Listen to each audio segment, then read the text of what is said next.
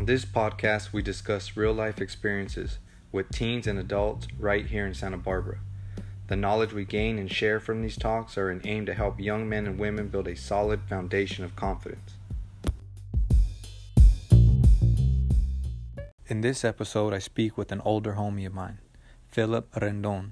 Philip came up about two generations before me, though still we share a lot in common. We are both family men and entrepreneurs. But before that, we both had been jumped into the East Side Crazies by age of 15. Fortunately, it didn't take long for us to figure out we were setting ourselves up for failure with the choices we had been making as young teens. We noticed a lot of homies were dying, going to prison, or becoming dope fiends, and that if we didn't change our actions, we would suffer the same fate.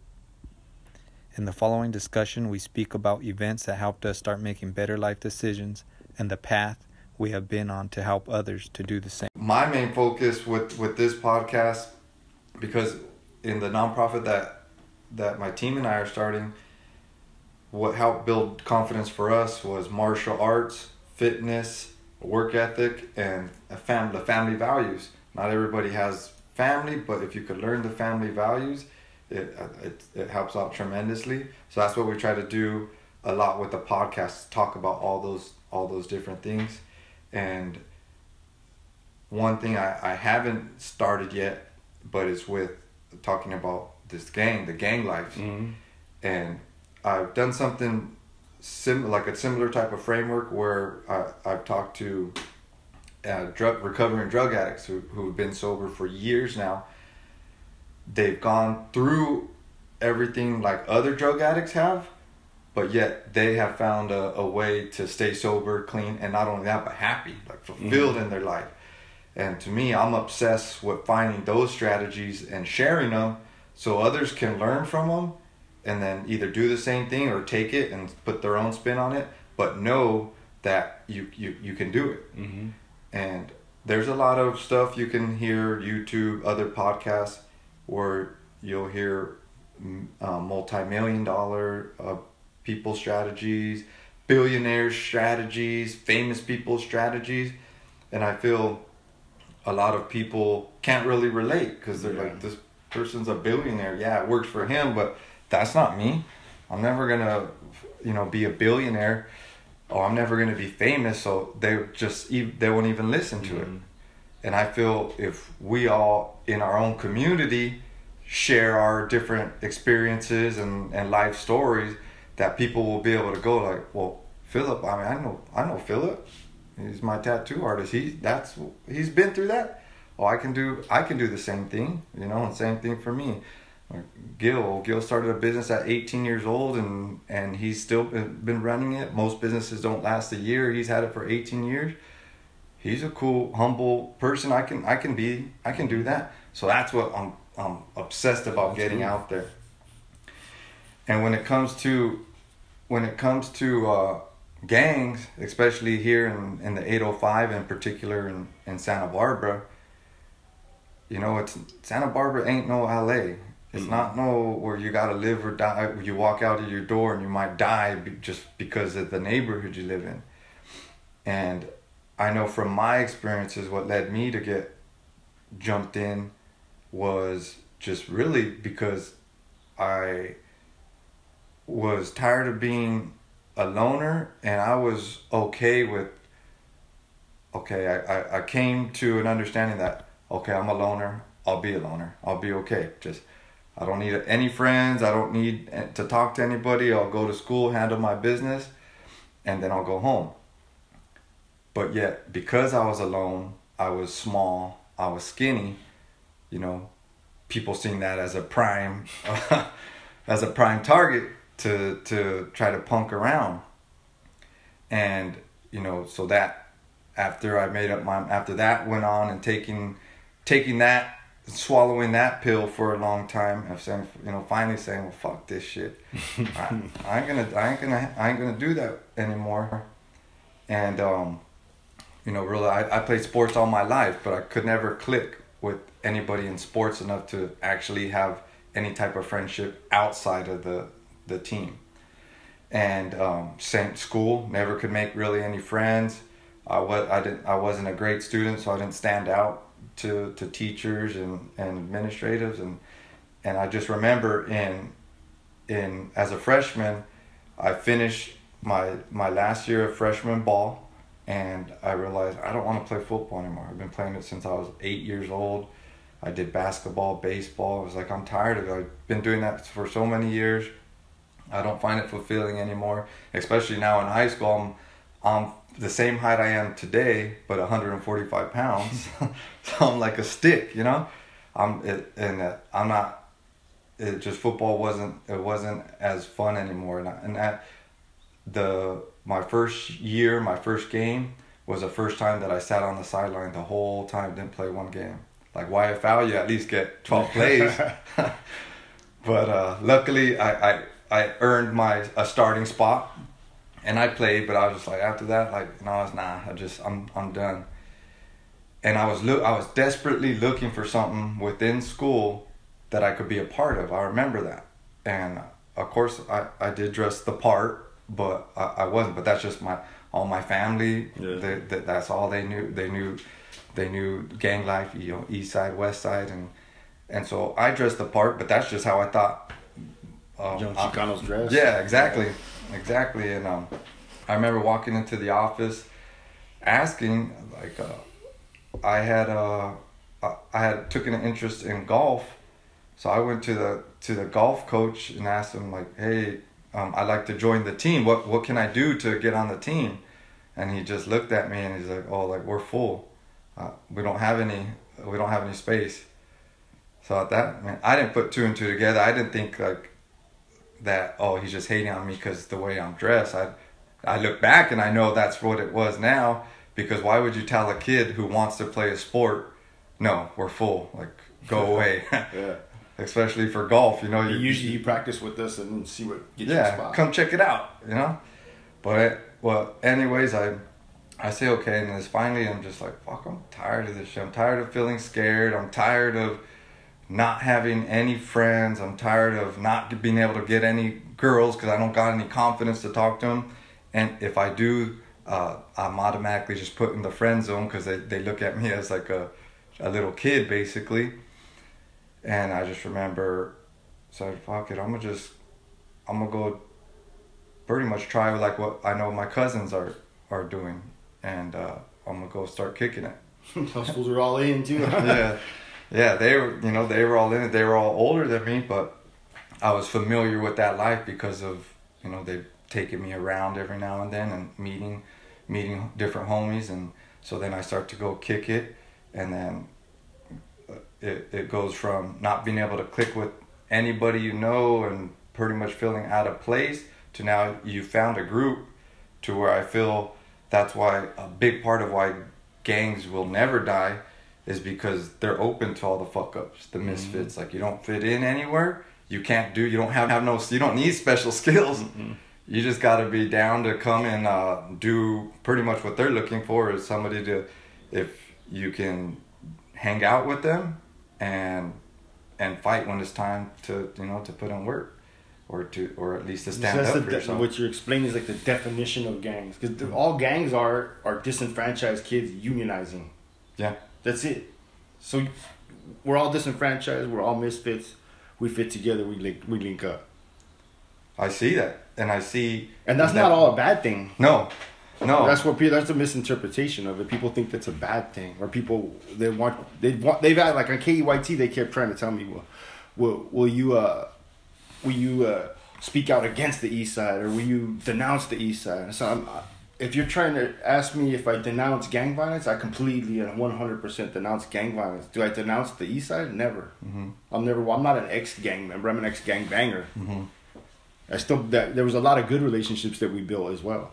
Oh yeah, and I'm I'm right there with you. I I don't think see gangs aren't a bad thing. It's what the gangs are doing right now. It's what they what they they don't have a strong leader to show them cause, to show them a good way to like handle their what they call a gang. But Mhm. really, it's their crew. It's their team. It's no different from the Democratic Party, the Republican Party, It's all the same. my my company, your company. It's like all it is is a bunch of people who are together wanting to just be to Be live. significant. Yeah, Yeah, be significant. Get that money and power to feel significant. Like you say, it's the same thing as anything else. Anything else, you know. and and that like that won't go away. That's what humans do. It's so I believe it's a matter of how can you put better leaders in in place or or work with the leaders to get the best out of these groups that we call gangs. Because there's there's high talent in there. Like, Mhm. if you if you get a you get some 13 14 year old who's willing to go kill to go stab somebody to go rob somebody just for the for the namesake of his of his so his so-called gang? Like what else is this dude capable of if he's steered with great leadership? Mhm. like that's some warrior shit right there. That that that's no fear and just ready to do like point me and I'll, and I'll go do it. Like that's what you got in these in these gangs.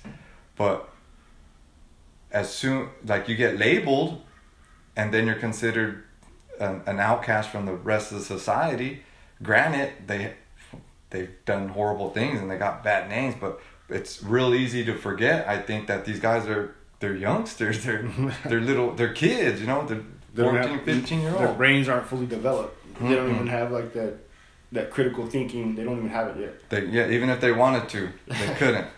but if they had strong leaders, if they had good leadership, there's so much potential going their way.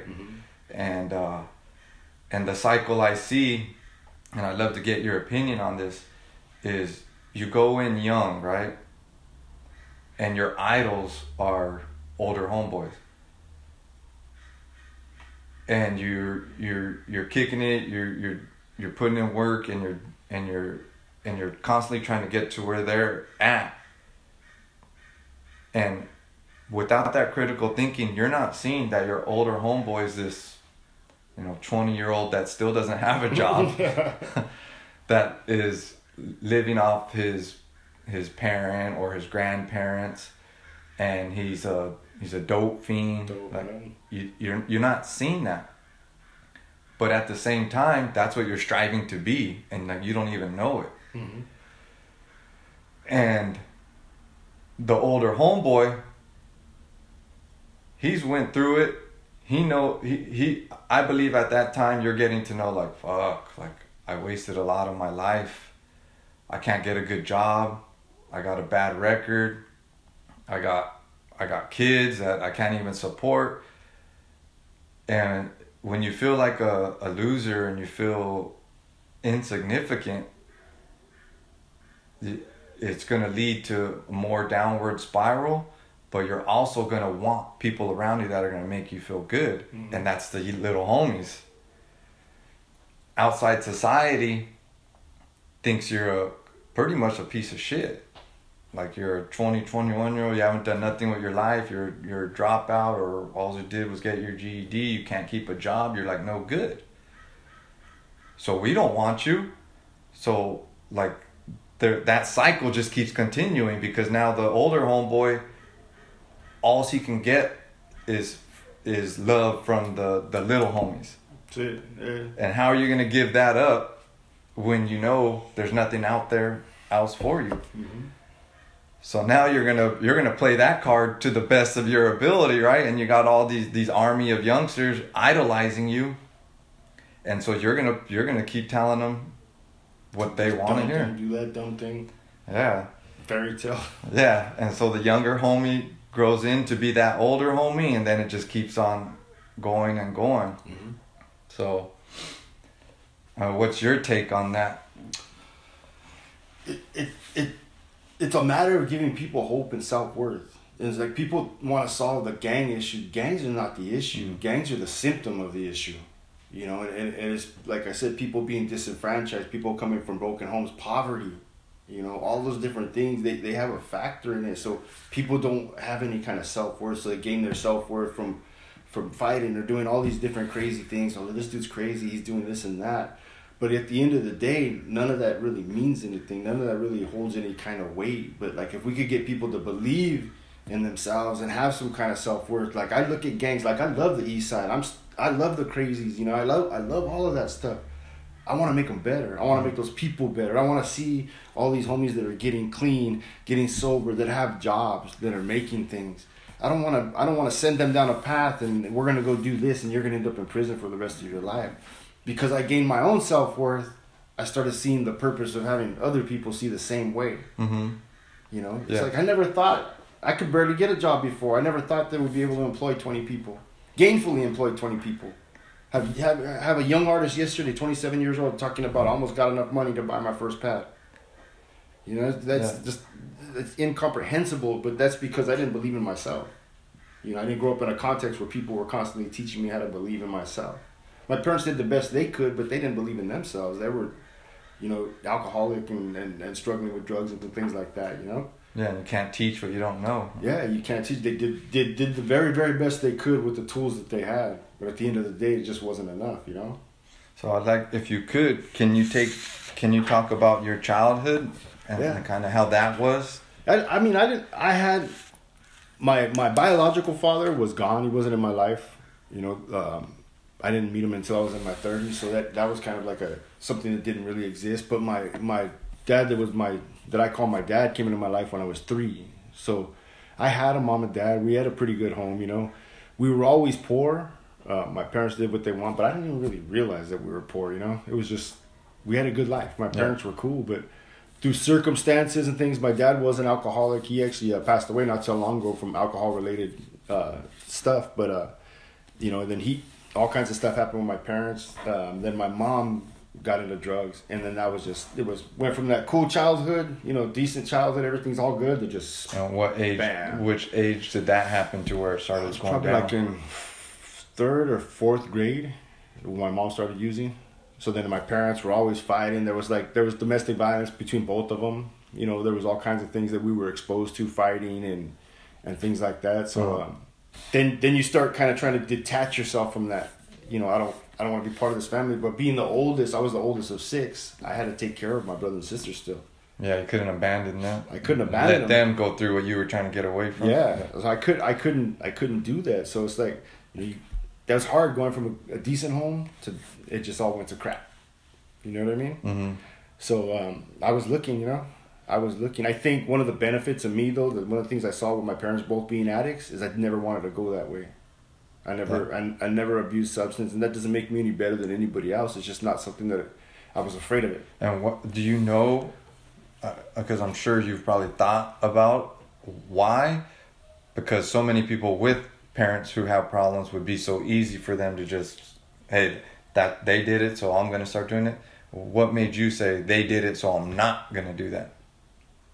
because I, saw- I, I saw my mom, I saw how much she was hurting, and I saw that she was just trying to mask that. So being like really connected with my mom at the time, there was, I just saw that I saw addiction as a, a, a place of pain. She's trying to treat some kind of symptom. She's trying to treat some kind of pain that she couldn't deal with. Then my dad, the same thing. I thought about it more, especially after he passed away. Is like, what was he? What was he hiding? Mm-hmm. what what what hurt because he my dad was always always laughing always joking you never never see him in a bad mood but you don't drink yourself to death unless there's some kind of pain deep down that you're trying to get rid of And so, So- he was using the alcohol. he was using So alcohol. he, he was in a good mood and he wanted to stay like he wanted to i want to be in the party i want to be in the moment always. Yeah. always want to be in the i'm always bound to be the fun one but at the end of the day it's like you're, you're an alcoholic you're dependent on it and and ultimately took his life Uh huh.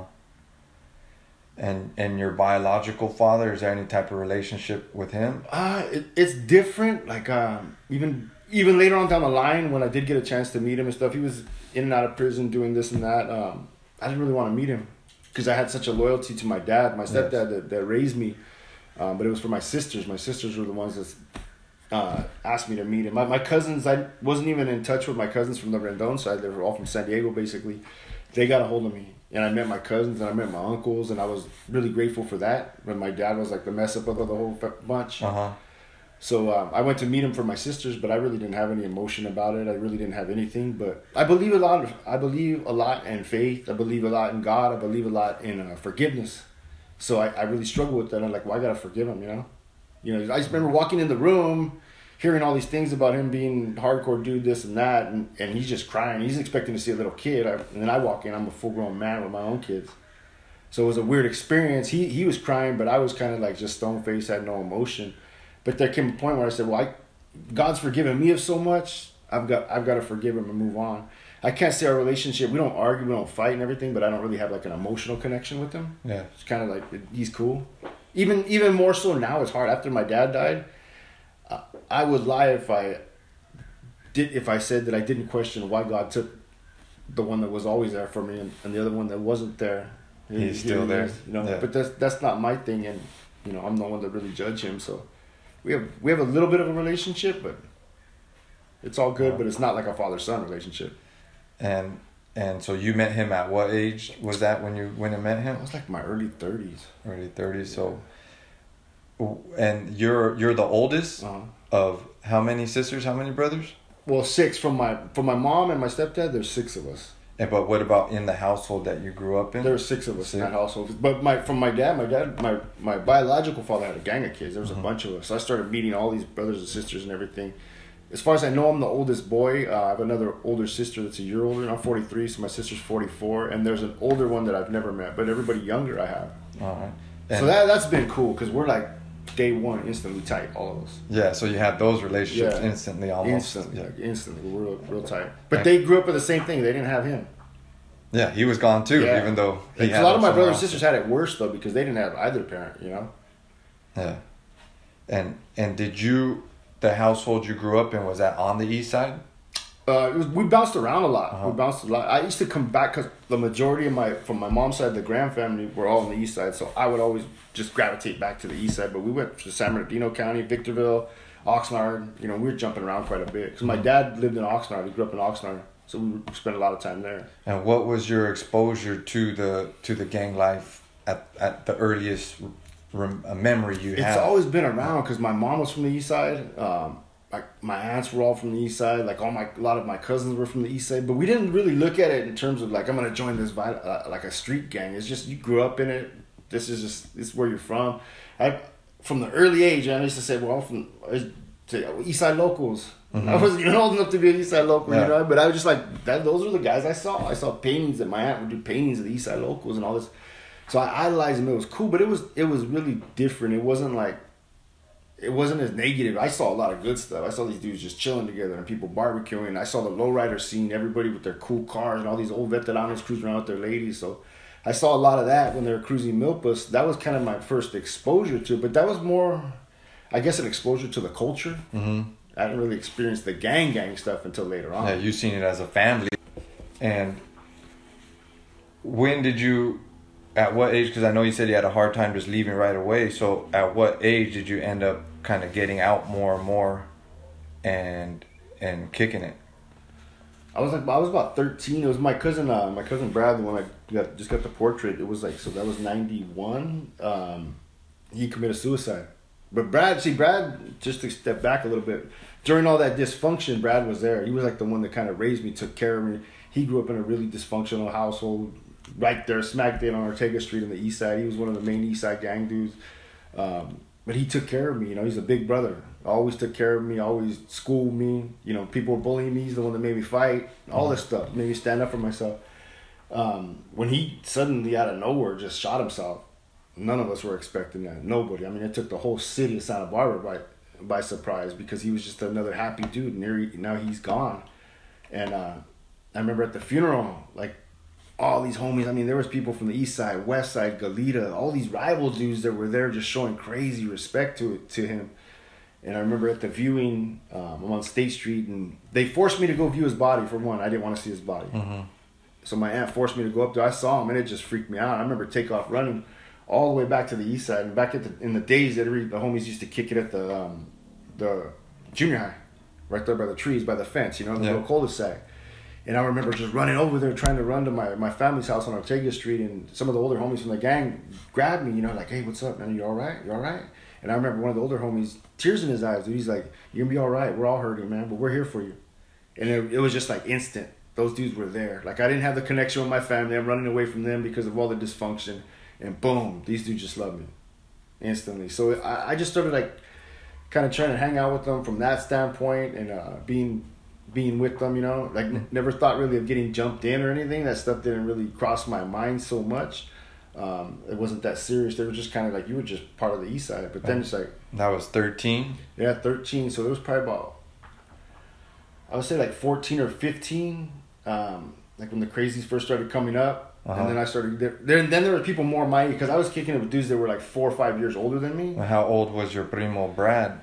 Uh, he was 19 when he passed, and I was 13, gonna be 14. So there was a good age gap, but I was always with those older dudes, you know. Yeah. I was always with them, so I still had kind of a disc. I couldn't relate to them. Yeah, in teenage years, I mean, those four or five years, that's bit, that's that's a, a whole another generation. And a lot of those dudes were like in and out of youth authority already. Uh, they had different life experience already. Some of them already been to prison. So I looked up to them, but I really couldn't relate to them. So then you get, you know, like the crazies. The crazies were kind of like started as as being disenfranchised on the east side. Like we don't fit in with any of these groups, so we're gonna just do our own thing. So I started kicking it with them, and then just decided, all right, cool, I'm gonna get jumped into the crazies. And from that point, did the the homies that started the crazies were those buddies of yours, or you had to get to know them? A lot of them I had to get to know. It was um, some of them were like family members, and you know, uh, cousins of mine. Um, you know, I knew them, but it was trippy because they tripped on me because I'd be coming around and they'd be like, "Well, what's up with this dude?" This they so some of them were actually like trying to jam me up and see what's mm-hmm. up, and I just kind of like, you know, held my ground, and I'm kind of like cool. So we just started hanging around with them, and I just clicked with them. You know, they're all all around the same age. You know, And before getting jumped in, you're you're kicking it with those dudes a lot more. Did you have anybody in the family or even outside the family saying, "Hey, Philip, this isn't the route you should be going. I see you. You know, you're not making the best decisions right now." no, not really, No, no. because at that I don't was- think. See, to be honest with you, I don't think if my cousin Brad was alive, he would have he would have had an issue with me getting jumped in. Mhm. Because he used to say, you know, you could be from the east side, that's cool, but you know, you do your own thing. So he would have had he would have been that voice of reason, even though he was from there, you know. Yeah, But that's just how he was. because I because I see I, I want also parents to know just some some things to look out for Yeah, because there are there are signs out there to know that your kid he may just say hey i'm hanging out with friends mom or i want to go out and do this mom but there's things you need to be looking out for like you even though dressing like you said it's just hey that's how chicanos dress that's also a uniform too it, it is, a, you know, whether whether you like it or not. Yeah. And that's one of the things that made me get uh, think, well, I should just go all the way and get jumped in because I remember getting jumped, me and one of the other homies, and we weren't even jumped into any kind of clique or anything. We were from the east side or whatever. West side comes through, we end up getting jumped. I'm like, well, dude, if I'm gonna get jumped by him anyways, well, I might as well just click up with everyone when we could just do this the right way. exactly So exactly it just kind, it just kind of happened. It's like self preservation. Like I said, it's like it's disenfranchised kids unionizing. That's what that's what we did, you know. that's how it keeps on happening different But- forms just over and But it was different than other people's, uh, like I guess, cultural context because for us it's just something you grew up in. It was very normalized. It was just you're from the east side, you're from the west side, you're from Goleta. You don't make those choices. It's just where your parents happen to live. That's where you're from. and who my friends are Yeah, and who my friends are. Yeah, because everybody has a group of friends, and not all those friends are good kids. Yeah. they're gonna make bad decisions. Not only gang members that uh, that break into cars at night or that tag up walls. It's just like usually that's just youth. Period. Yeah, It's just gangs have been, um, and by no means am I trying to make gangs look good, Yeah. but I'm just saying they're they've also been. Um, they have that stigma to them now to where it's so sensitive. It's like an open wound. So anything that they do, it's just amplified, you know, and that's why even all these youngsters now, they get um, gang enhancement slapped onto any charge and. and so we didn't have all. I would have been probably washed up if I would have had that back in the day. yeah, and it's happening now. Like, Mm-hmm. kids, I just my my little godson Dino, he got sentenced to ten years in YA as a fifteen year old. Yeah, that's crazy. It's like, what is he supposed to do when he gets out? Now is he he's not gonna he's gonna grow up in there, and then come out that being all that he knows, and that goes for my my primos. I've seen it happen over and over again. Mm-hmm. So I'm really um, hoping that some of these youngsters will listen, even Yeah. though it's like so hard, you know. You Well, think- know no matter think- how much you tell them. What, what, so what happens is society tries to take away what's important. So they try to tell you, well, your friends are no good. You got to be away from them. There's some friends that you don't need to be around. Like I stayed away from a lot, and I don't mean no disrespect towards anyone that uses drugs because I know that people use drugs for a reason. But I purposely stayed away from a lot of people that went when they became dope fiends. Dope fiends, I, I disconnected because I just couldn't. I didn't want to be around. Them. You had that at your home. That's what you were trying to yeah, escape, I was trying to Yeah. escape that, so I stayed. I stayed away from that, and it saved me. It's it really did save me because it was basically the difference of who went to prison for all these long terms and who didn't. It was who was on drugs because you can't commit these crazy acts of violence unless you're under some kind of influence. We'd get all drunk and we'd go out, we'd fight, we'd do all this crazy stuff. If I wake up in the morning, I'm not thinking about anything kind of violent because my mm-hmm. mind is sober, my mind's clear. So if, if a lot of these homies would have never gotten on drugs, never drank all this crazy stuff and didn't, they would have never committed those crazy acts of violence. Yeah, or had some sort of opportunity that they could Yeah. they could get fulfillment from, and uh, which most of the time it didn't exist for them, or they didn't know how to go get it. And I just remember being a teen and me being told by family members is that hey, your homies that they're not all your true friends. Mhm. Some are gonna end up could really care less about you. Mhm. Um, they'll be there. Yeah, they're gonna fight by your side, but that's because they want to. It's not Mhm. because that they're fighting for you, or all they're gonna do is end up as dope fiends, losers, and this and that. And you don't want to hear. It. Like I, I just remember thinking like, well, yeah, that might have been your homeboys, but mine are different. Everybody thinks that, Yeah. but it's like I remember like my cousin Brad telling me he's like, "What? Watch your back, because your homies are gonna be the first one to tell on you. You get busted. There's three of you. One of them is gonna tell on you guys. You know, and and and those things. That that's just real stuff, but we don't want to believe that. Mhm. And it's true because you look around, you see who sold out who, or or so and so's busted, and so and so's on his girl. Someone, you know, you- you're you're you're struggling, and so and so sliding in your girl's DM. That's Yeah. just how that's just how it is because we're stupid humans, that you know, and then we're trying to figure ourselves out. We're trying to find gratification and and edify ourselves by doing all these dumb things. You know, it, that's just that's just how it goes. Yeah, and then it's something. Even though I don't know if just then I didn't take the time to think of it more, like actually look. But I know when I'm talking to youngsters and I'm telling, well, look, take a look. You don't have to take my word for it of me telling you where you're, what's going to happen if you stick with this life or what your homies are going to end up. Mhm. Take a look. What do you, what are your oldest homies? What are they doing? What do they have? Well, yeah, What do they have? Like, well, how can they take? How can they take care of themselves? You know, I was talking to a little homie yesterday. He's signing the paper. He, he just got out of prison. We got it together. Got got some things together. You signed the paperwork to get his car, first car. You know, buying a car, and I'm just so freaking proud. And I just Oh, told him. I'm proud of you. But how many other homies will say like, I'm proud of you? I said, man, I'm so I'm so proud of you. But how many of those other older dudes have ever had that experience to go buy a car? no, yeah. you know what I mean? Not even be able to save up the money to even get close to it most of the time or get No. a job. So so we have to be honest about it. It's just like be honest. Know what you're getting into. You don't sign any kind of financial contract without knowing the fine print. I, I, I just you know like I'm not against gangs. I'm against gang violence and crime. Um, I'm not trying to take what's important from a kid. Like if his neighborhood's important, I said, well, dang, if your neighborhood's important, if you really love the east side, you really love the west side, then you should be making it a better place. You know what I mean? yeah. That's how you should do your your gangbanging. Shouldn't be violence against other brown kids that look just like you, Mm-hmm. because violence against other brown kids is just self hatred. I hate myself, so I hate anyone that looks at me. Because we don't go to Montecito and gangbang on people. They don't look like us.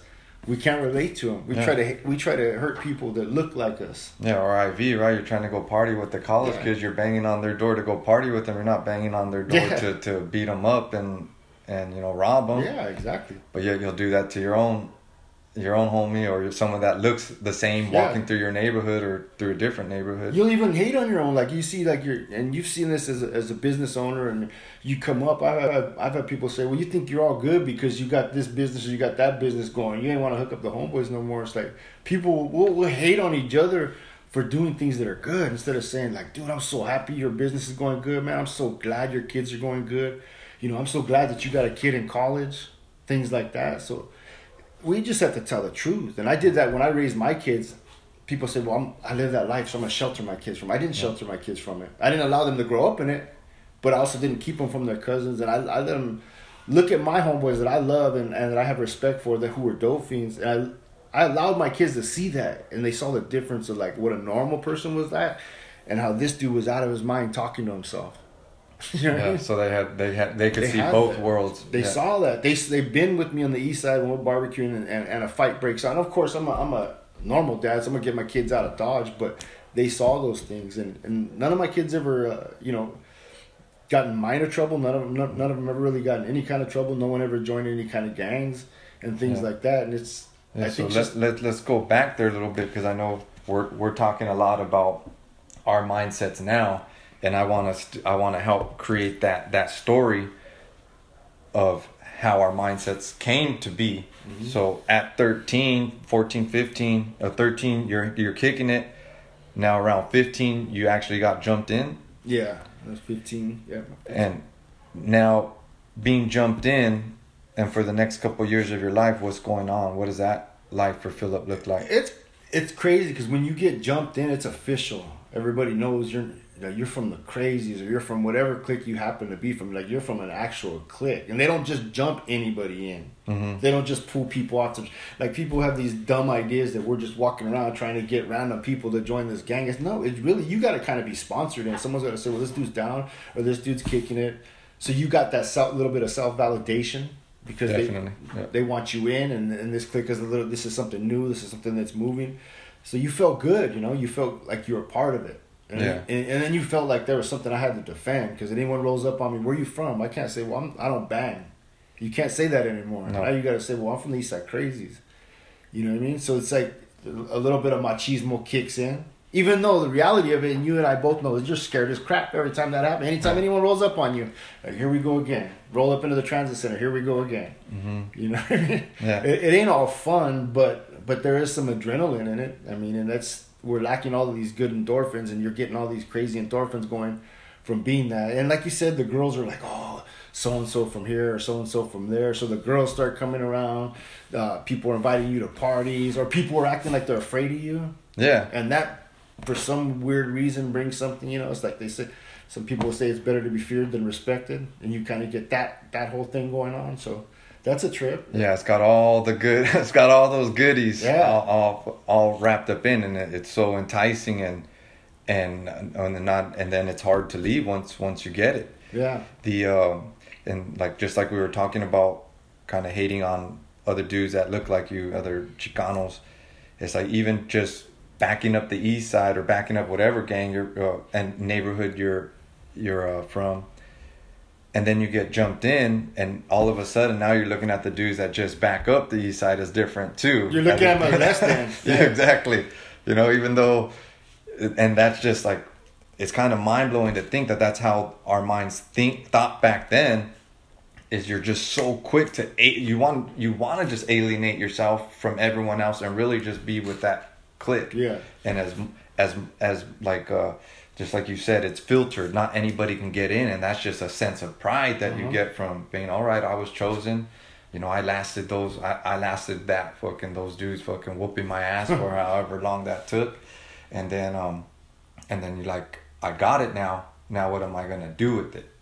And and so moving moving forward what what did what are the things that you ended up because I, I remember being there there are dudes that were just crazy right they're the ones smoking rock or fucking Yeah. doing crank and they just wanted to go out and, and go to different neighborhoods and rob people or, or Yeah. hurt people and there were some who just wanted to kick back they're in the bar in a barbecue Yeah. and chill and drink yeah if something bad happens. You had the bullies. yeah, in your own thing. Those fools It's like your own little community within, you know, the the the gang. I was always like, um, I was raised right. Like I had good morals, so I felt I didn't. I could never be a bully.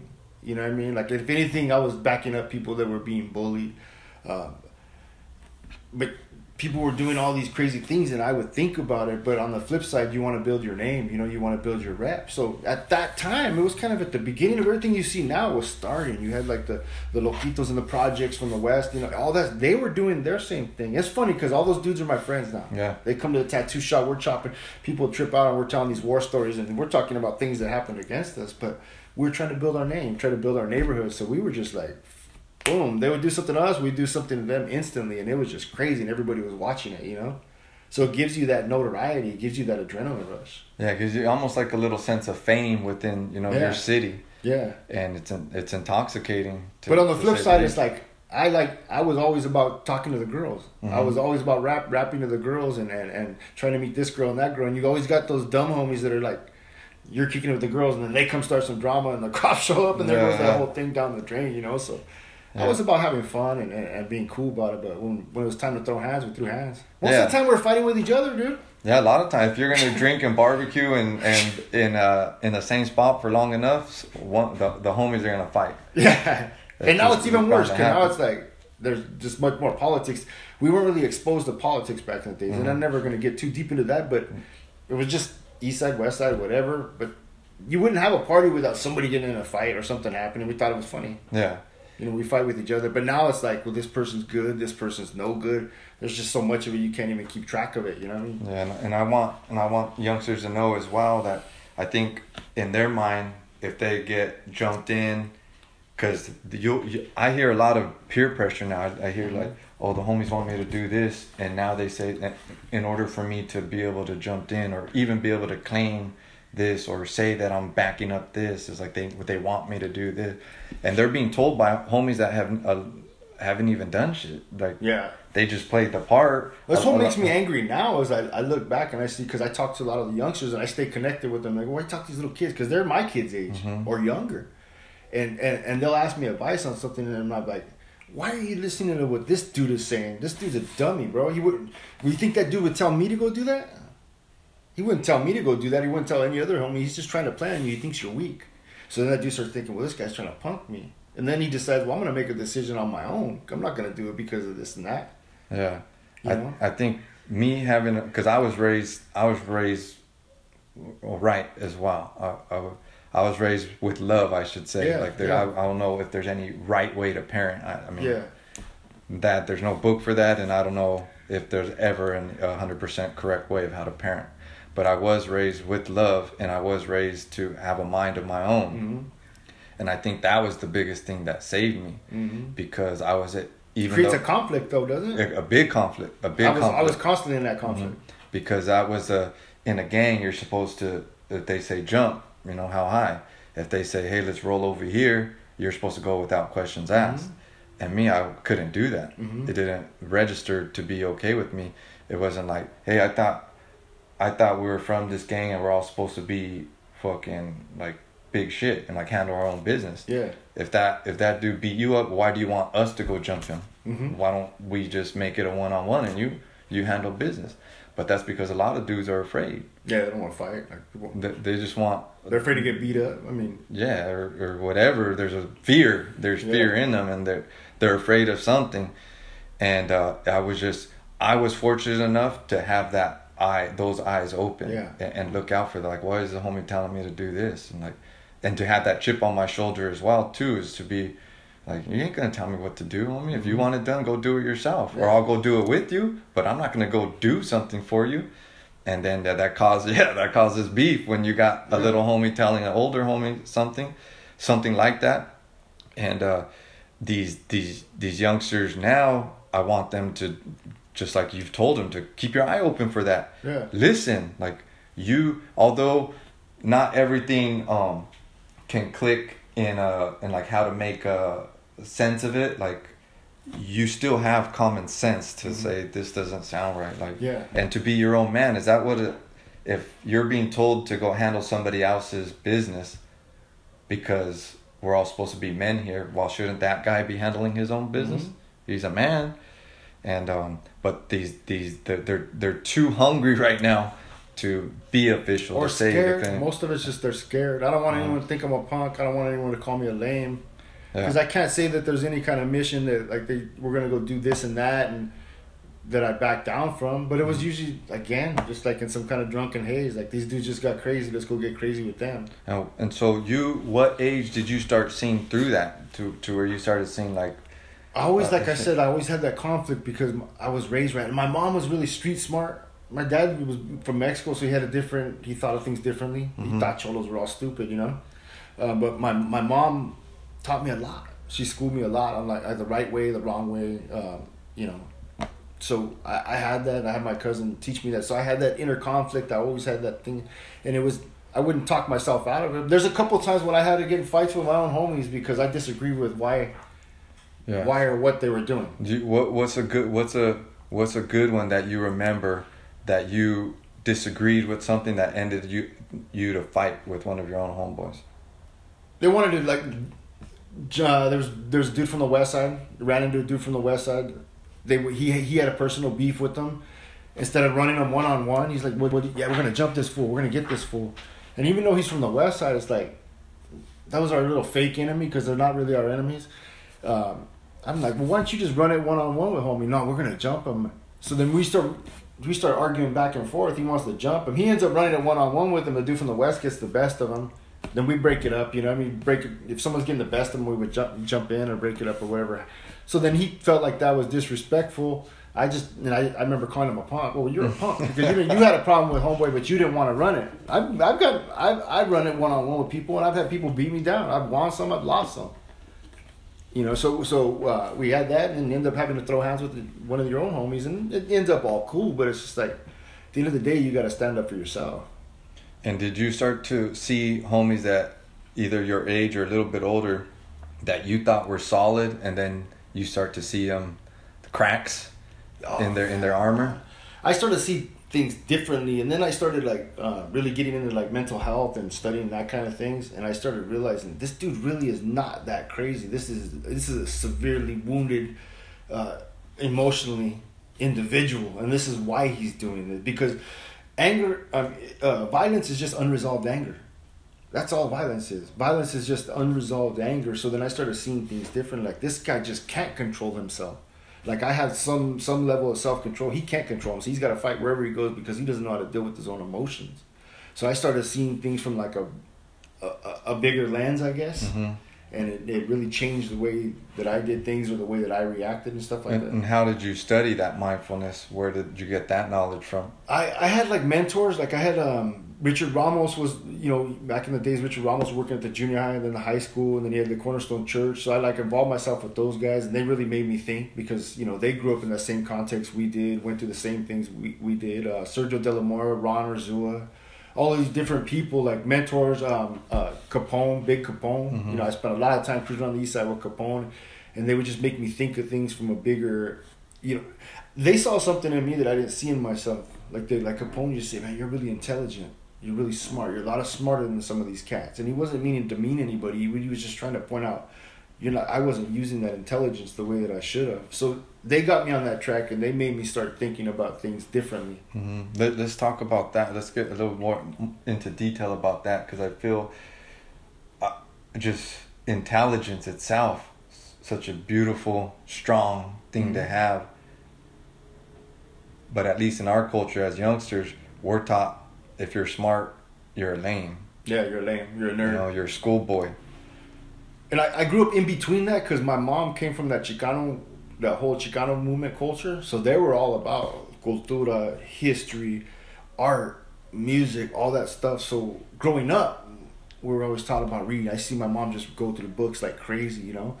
So I never thought that being smart was was uh, a dumb thing. Mm-hmm. I used to, the kids that used to get picked on. I used to like back them up because I thought they were cool. I thought it was dope that people people were smart, um, that they're intelligent. But but there wasn't very much value being put on education or intelligence. Now I know it's everything. Yeah, especially by your homies. There was yeah, there, there was nothing. Yeah, like I'm, I'm. People think I'm weird. Well, now people are at like at my shop, for instance, used to think I was weird because I'm listening to motivational stuff, mental health stuff, constantly studying history, talking about things like that because I feel like I, I've got to keep my mind going. My your mind is a muscle, and you got to keep that thing growing. And people used to think I'm weird, but now they're all on it. What are you tripping on? You're you're you're.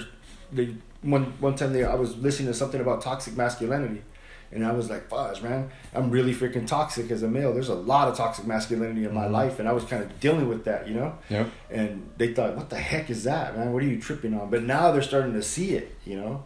So that that that happened as a kid too, but on different levels. I started learning things and just going back to it because even when like the older homies would go to prison, they would come out on some crazy Malcolm X type stuff. You know what I mean? like it's yeah. about the raza, this and that. It's a big picture. We're all one thing, and it, it, it's crazy because uh, they understand it. They go back and forth. You know, some of your relatives that I was clo- that I was close with and things like that. We would be talking when they were busted, and we were going back and forth with books. Mm-hmm. You read this book, you read that book. We had like a book club going. He's in prison. I'm out here.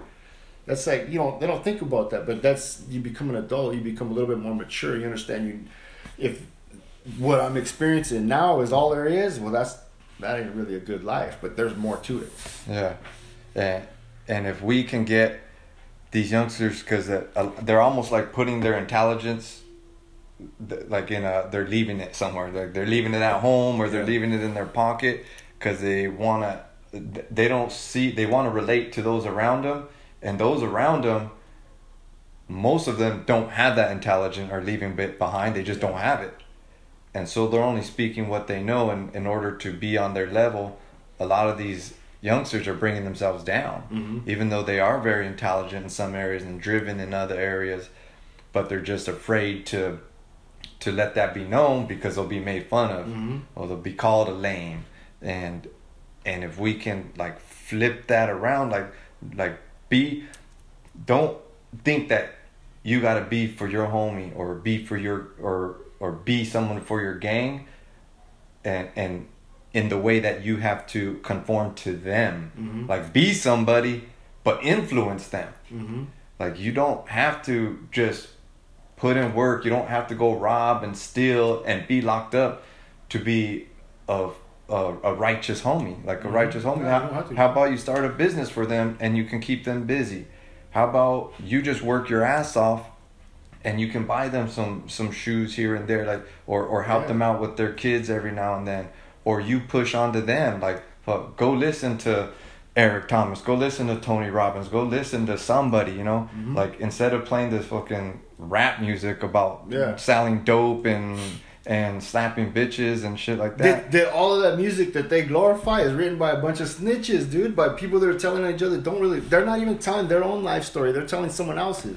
and most of the time the their lyrics are being written for them Yeah, it's by some ghostwriter trying to make them look cool. yeah because they know what the because they know how to do it Yeah, but but it's the funny thing about it is like you get a conscience rapper that's talking that maybe a, he's a veterano and he's talking about all this good stuff. I know some personally that are dope rappers that talk about community stuff. They'll never make it big, but the record labels will put all kinds of money money into stuff that'll make you feel uh, you know seem like a dope fiend, a drug, a, a, a womanizer, a dope fiend, a gang member. Those are the good things to be. Yeah. And they, they dump the money, but there's a plan in all of that because they don't want you. Like an edu- an educated uh, community is a scary community for them because they got to pay you more.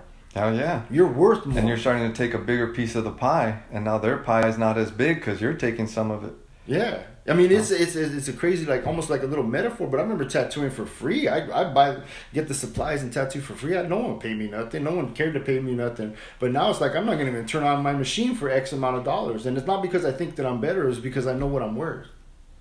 And, and that's the same thing. It's same thing in life. When when someone knows their worth, well, I'm not gonna go do this and that because I'm worth a little bit more than that. yeah and if you don't like it well Yeah. fuck off then then Yeah, and then, and some of them it's like, and then you get your freedom taken from you. You know, more than a couple times, just sitting there and sitting there in a cell, and you're kind of like, this ain't all it, man. There ain't nobody writing me. There's, Yeah. there's some of our homies that are doing life right now, and I talk to them and I write them, and then like, have you heard from anyone? I ain't heard from nobody, bro. I heard from two or three people. There's no one, no one. There was my mom and my dad putting money on my books, and that's it yeah and that's it. Nobody. They forgot about you. All you, all you are, is something that they brag about to make themselves feel like they're part of something significant.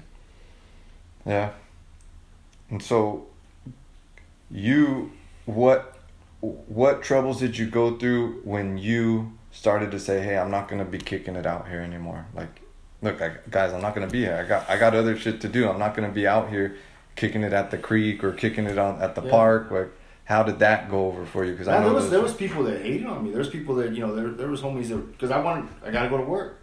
I gotta go. I gotta go to school. I gotta do this and that. And then you know people try to call you a lame, try to call you a punk, and then for a while you're kind of like, well, anyone that calls you a punk, anyone calls you lame, you gotta fight with them to back up your name, and then it's like exhausting because you can't fight with every single hater, you know. and nor does it stop it, It either. never, right? it never stops it. It never stops it. And the crazy thing about it is, some of those people that gave me the most pressure are the ones that, that are a few of them have turned their lives around. Me and Victor Vega had this thing. Victor used to be a, like a, an instigator, bro. Like he used to talk all kind of crazy, like, well, you don't want to kick it, this and that, blah blah blah, talking crazy. And later on down the line, like we had a discussion where he indirectly like apologized to me for being the way that he was because now he's that dude out there that's out in the community trying to feed people, trying to help people get sober, you know, trying to is somebody that, that society threw away and this dude is affecting so many people's lives in a positive way and he used to be an instigator Yeah.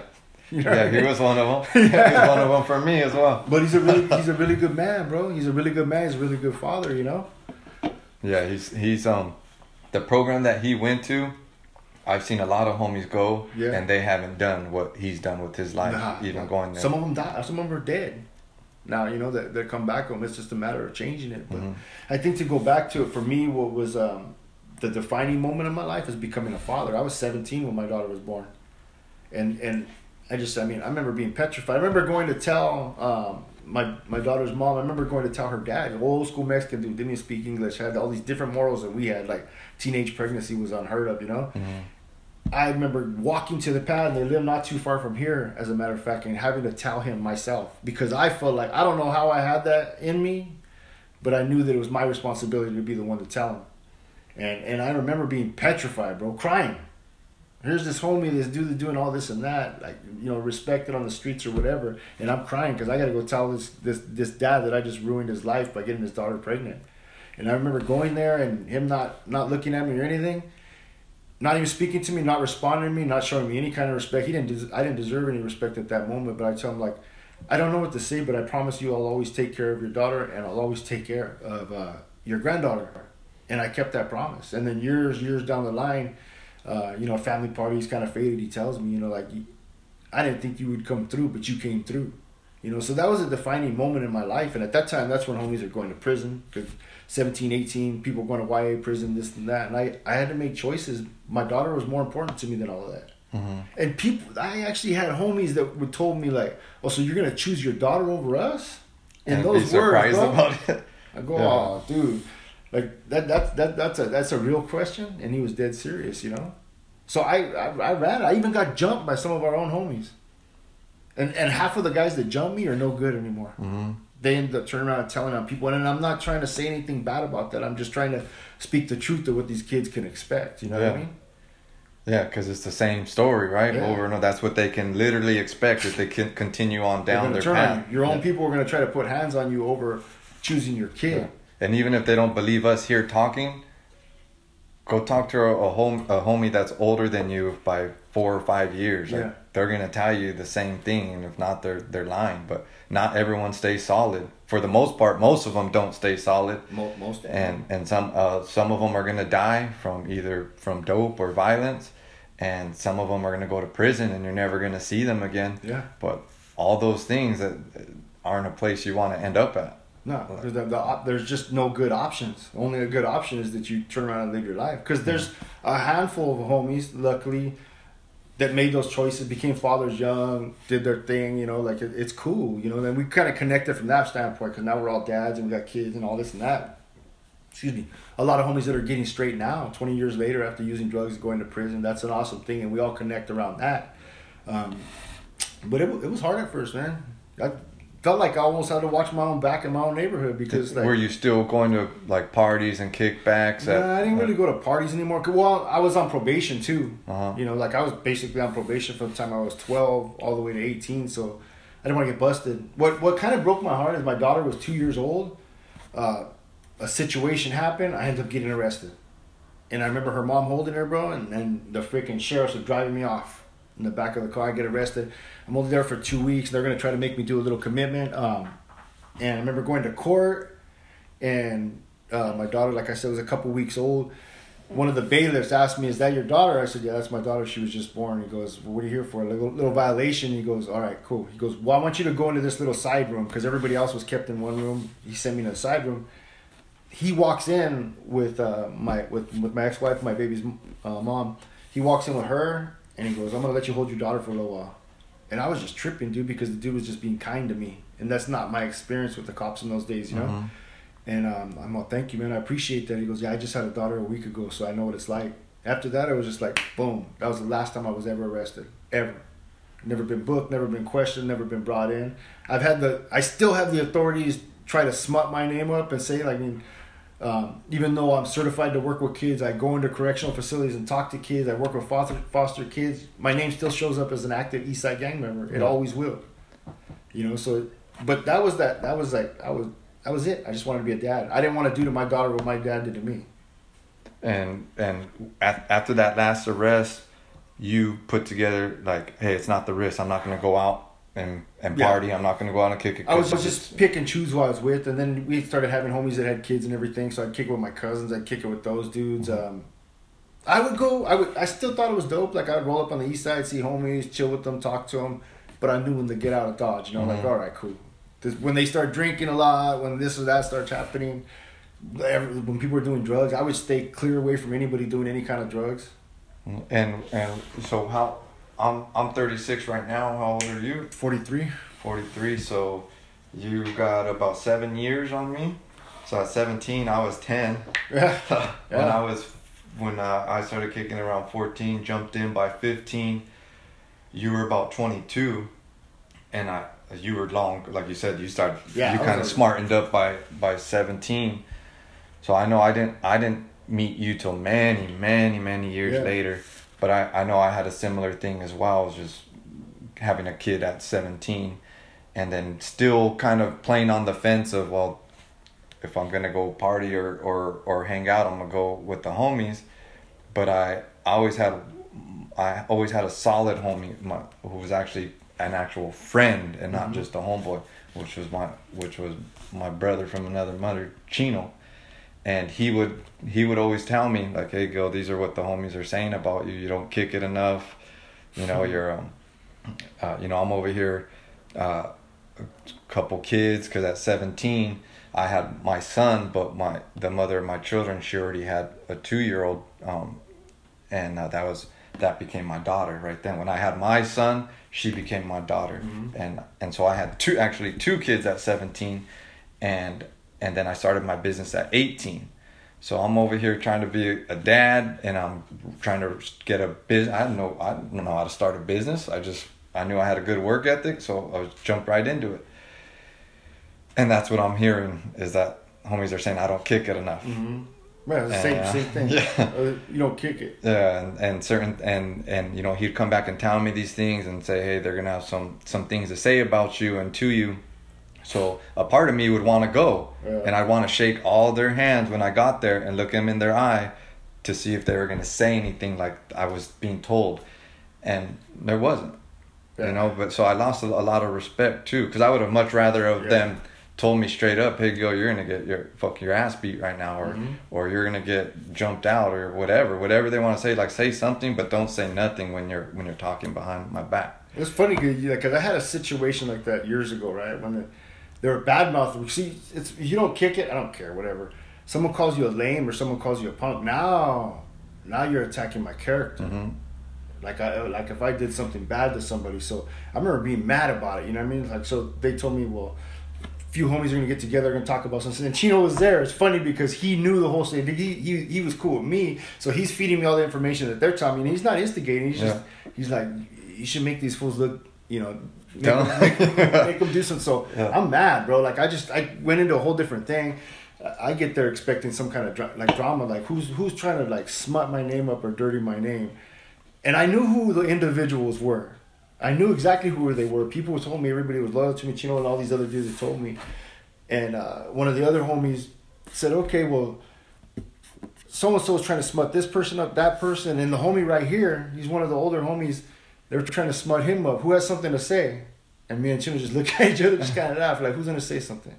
Nothing. You have nothing to say? And I actually looked over at the dude that was talking and go, So you didn't have nothing to say about me? No, I didn't have nothing to say. I was just joking around. Go, you, you gotta watch what you say when you're joking around, calling someone a lame or calling someone a punk. So it was funny because there was some really young kids that just happened to be there and they saw that whole exchange happen. And I think it did something for them because they realized these fools are just gonna, these weak minded people are gonna talk about you. These other guys are gonna have your back. And it's all gonna come to a head Yeah. there's no real loyalty. There's only a couple that are really loyal to you, you know? No, it was. I think that what that had to be a big shift for that whatever the audience was, because you get to see firsthand. You hear some homie talking all this, man. I'm gonna beat this fool's ass when I see him, or this fool's a lame, and then you're put in front of him, and you got to retract that, or you got to say I'm joking, Yeah. or you got to say I didn't mean it. You just lost all like validation from from these dudes that you that, that thought you were something, that thought Yeah. you were solid, but you just proved to them otherwise. Yeah, because they everybody knew, you know, like they're running their mouth and all these other. And the sad thing to me is a lot of it was like the little youngsters that were there were my friends' kids, Mm-hmm. and and that that's that's heartbreaking in and of itself. But it's like that's just someone's always got something to say, and and you really can't you Yeah. can't really go around. You got to figure out. You got to pick your battles. And I and I think I remember too is that I only thought that you were hard if you were a gangster. yeah, That's oh, that, and, and anybody who wasn't, I just thought, oh, they didn't have balls and they weren't hard enough to be a part of this life. So, gangsters are the ones that are the hardest on this planet, and that's what my mentality was back then. And it and it wasn't until I started seeing things like um, I would see some some regular dude on the street hit up a homie, and like I, there was one time we were at the creek. I'm not gonna say any names. mm-hmm. I don't want to put anybody on blast. But there was there was um, me, a couple of the younger homies, and then one of the older homies. And this is a dude I looked up to. Thought he was thought he was down for his shit, and, and I had seen him beat down over and over and over. But I didn't pay close enough attention to okay, who were the people that he was down to smash on Mm-hmm. you know? Because at this particular moment there was just a, a regular dude a jock a former or former jock i should say because they're at, we're at a school at this time. But this was a dude that didn't fuck around and he was about his business. He wasn't from a gang or anything. He just would handled his own shit. And and i remember he he ran into he, to the the older homie that was kicking it with us and he said oh i I finally found you. You're right here now. I got, so what's up, man? I heard you've been talking this shit or whatever. They had some beef, and the bit and the older homie just quivered. Like, no, man. I was, and that was just like, fuck. Like, There goes your foundation. yeah. It's like, what am I standing on? Like, what that? What am I supposed to strive to be? And but in my heart, I'm ready to jump because the the the he's coming against you know a, a, a, another crazy Yeah. and so I'm not gonna jump to jump him, but I'm ready to I'm ready to scrap myself just because I'm that's just how I was brought up. It's like if somebody jumps, we all jump and we get ready. And if he were to turn to me, I I know there's no way in hell that I'm gonna back down. Not because I'm some fucking t- tough dude, Because you thought that's what you had. but just because I got principles. Like there's no ass beating that's gonna hurt more than me feeling like a coward yeah. because I felt that feeling. I felt that feeling when I didn't stand up for myself before I became a, a gang member and I let everybody step step on me. Yeah. And I'm like, fuck, no, that pain is much more painful than a, a black eye or a fucking Yeah. you know bruised rib. Like, so no, but that's what I'm expecting from all my peers. And then like when I when I told you, did you see chinks in the armor? That's when I started just just because I open my eyes and pay attention, and I don't and I don't uh, take excuses. Like there's no explana- explanation you're gonna tell me of how you can validate your actions right now. Mm-mm. And it and it was just that simple. So I I mean it, I think a lot of these youngsters now, like they're afraid to be uh, thought of as a lame, like or a punk or a leva, and it's it's like you don't have to you don't have to go that route. You can simply stand up and ask questions Mhm. and pay attention to the answers and how they're and, and how they're answering them. we, we have to flip the mindset of what we think like someone that's that, that's strong is like me is i see someone with i love seeing a dude walking with his kids or playing with his kids like i go to the park to work out and i see this dude playing with his little kids to me that's a real man to me if you have kids and I, I don't say this lightly because I don't I don't know what everyone went through. I don't know what kind of drama people have going on. But if you're able bodied, you have the opportunity, and you have kids, and you choose not to take care of them, to me that's a lame. Mm-hmm. To me that's a punk. If somebody else is supporting your kids because you choose not to, not because you not because you can't or you're in a bad position, because that happens to all of us. But you you you blatantly choose not to take care of your kids, you're a punk. Yeah. I can't respect you. I don't even want to shake your hand. But then again, I don't want to be self righteous because we've all been there, and and maybe a little bit of hope could flip that around. Because I know a lot of people that weren't there for their kids that are sure there now. You know. Yeah, no, I think that's absolutely right. Not only in parenting, but in many, many aspects of life. Like if your older homie is still living at home and they're not contributing a dime to their parents or grandparents, like we understand Santa Barbara's hard to go live on your own and to make a living, especially with the record. Mm-hmm. But there's no good uh, reason or excuse to not contribute. People do. That- people that- contribute all the time. They make it happen. You know. Yeah, there's one way or another. But if you're not, like, those are the things you should be looking out for. Like, and also, if a if a dude's older and he's still out gang banging with you, he's twenty something and you're fifteen, and he's still saying that he's a he's a hardcore gang member. Like, that's something's wrong with that picture. Like, look further into it. There's like these youngsters, like.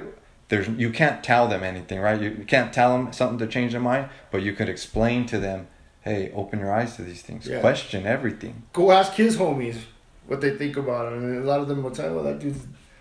I wouldn't kick it with that dude either. You know, he's like, if you're, if you're in your 40s and still telling people where you're from, and you didn't do it good enough because they should have known where you were from a long time ago. You know what I mean? Yeah.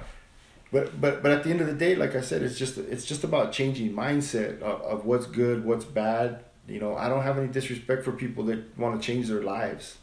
You know, I I have a hard time with people when they turn around and say, "Well, like, well, I renounce the east side or I renounce the west side." You forgot where you came from. You found something else that's a little bit more comfortable because if you can't, if, if, if God or the Creator or however you see it put you in that context, you were born there, you were born around these people, then He also gave you a responsibility of making that better. Hmm So I could go make money in another city, but if I'm not coming back to my own city to try to help people, then I'm no good. Yeah. Yeah. And That's that, just how I see it. I believe you 100% in that. And that's why I I can't just say, um, oh, yeah, well, fuck, that, that life is for losers and I'm Yeah. fucking, I'm gone. It's like, no, there's something wrong there. And I have a lot of love. That Even though it caused a lot of bad in my life, it did a lot of good Yeah. for me in my life Yeah, too. it. It, it helped mold me and it, it helped make me the man I am today. And I want to go in there and help. You know, I want to help. I want more confidence to come from it. I want more good to be extracted from there, and not just say, uh, put put throw a blanket over it and pretend it doesn't exist because now I found something better. Like just like you said, I got a business, I got a family, I got um, uh, you know, I got jujitsu, I got all these other things now. So if I don't need that, it's like, nah, man, like that.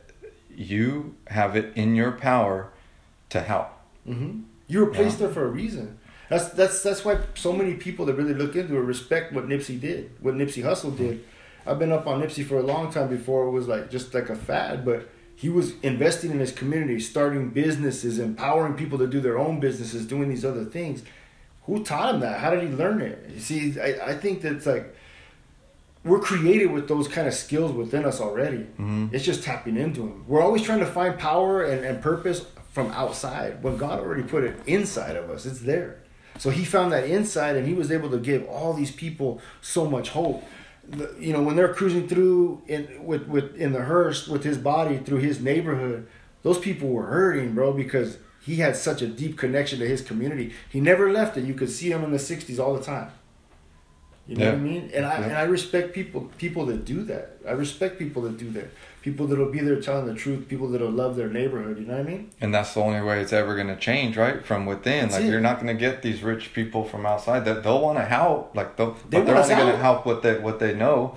There's you know very very little good ones out there who will, you know, they'll give some funding or they're but it's only going to happen from within. Yeah. And if the people who make it out and make a better life for themselves turn their back on, it's never going to happen. Yeah. You know, and it's like uh, if That's we- cowardly. That's Yeah. something that I, I it's, it's just hard to deal with. I mean, I think a perfect example is that when the whole gang injunction was happening, I was doing my thing. I had my business, had my family. I wasn't really involved in it. I, I'm against gang injunctions because I understand that gang injunctions only happen when they're going to gentrify something. So they'll put a gang injunction in place, get rid of all the poor people that they don't want to see, move in all these rich people, and then start over. You're gone. Mhm. That's what gang injunctions are about. There's there's a lot of scientific proof about that whole thing, social economic proof about uh, how that happens. But I remember just sitting at home thinking about. it. I seen Gabi Hernandez, I see uh, you know, Jacqueline Inda, all these different people uh, from JP, all those different people getting into it, fighting against it, and I'm like, I got to go get back in that mix. I got to go over there just to support him. And I didn't go to be no speaker or to talk or do anything like that. Uh, I just came back and to organize, and I took my kids with me, and it became this whole fight where we fought for years. The community did all of the research. The community was the, the lawyers were amazing, but the community supported the lawyers. Community did fundraising for all of that stuff to fight against the gang injunction. Which, if there was a gang injunction in Santa Barbara, it would have completely paralyzed the youth because they could have put you on that injunction without any kind of proof of you ever being a gang member. You know, there was a lot of bad things. So it's like I was drawn back into my neighborhood because other people that came from our neighborhood were, were in a fight, and I understood. It, it, it almost goes back to like how we were gang wise. There's there's something happy, something's nutty, so I'm gonna jump in. And the same thing, it pulled us back, and we fought it. And Santa Barbara became the first city in the United States, from my understanding, to ever defeat a gang injunction before it happened.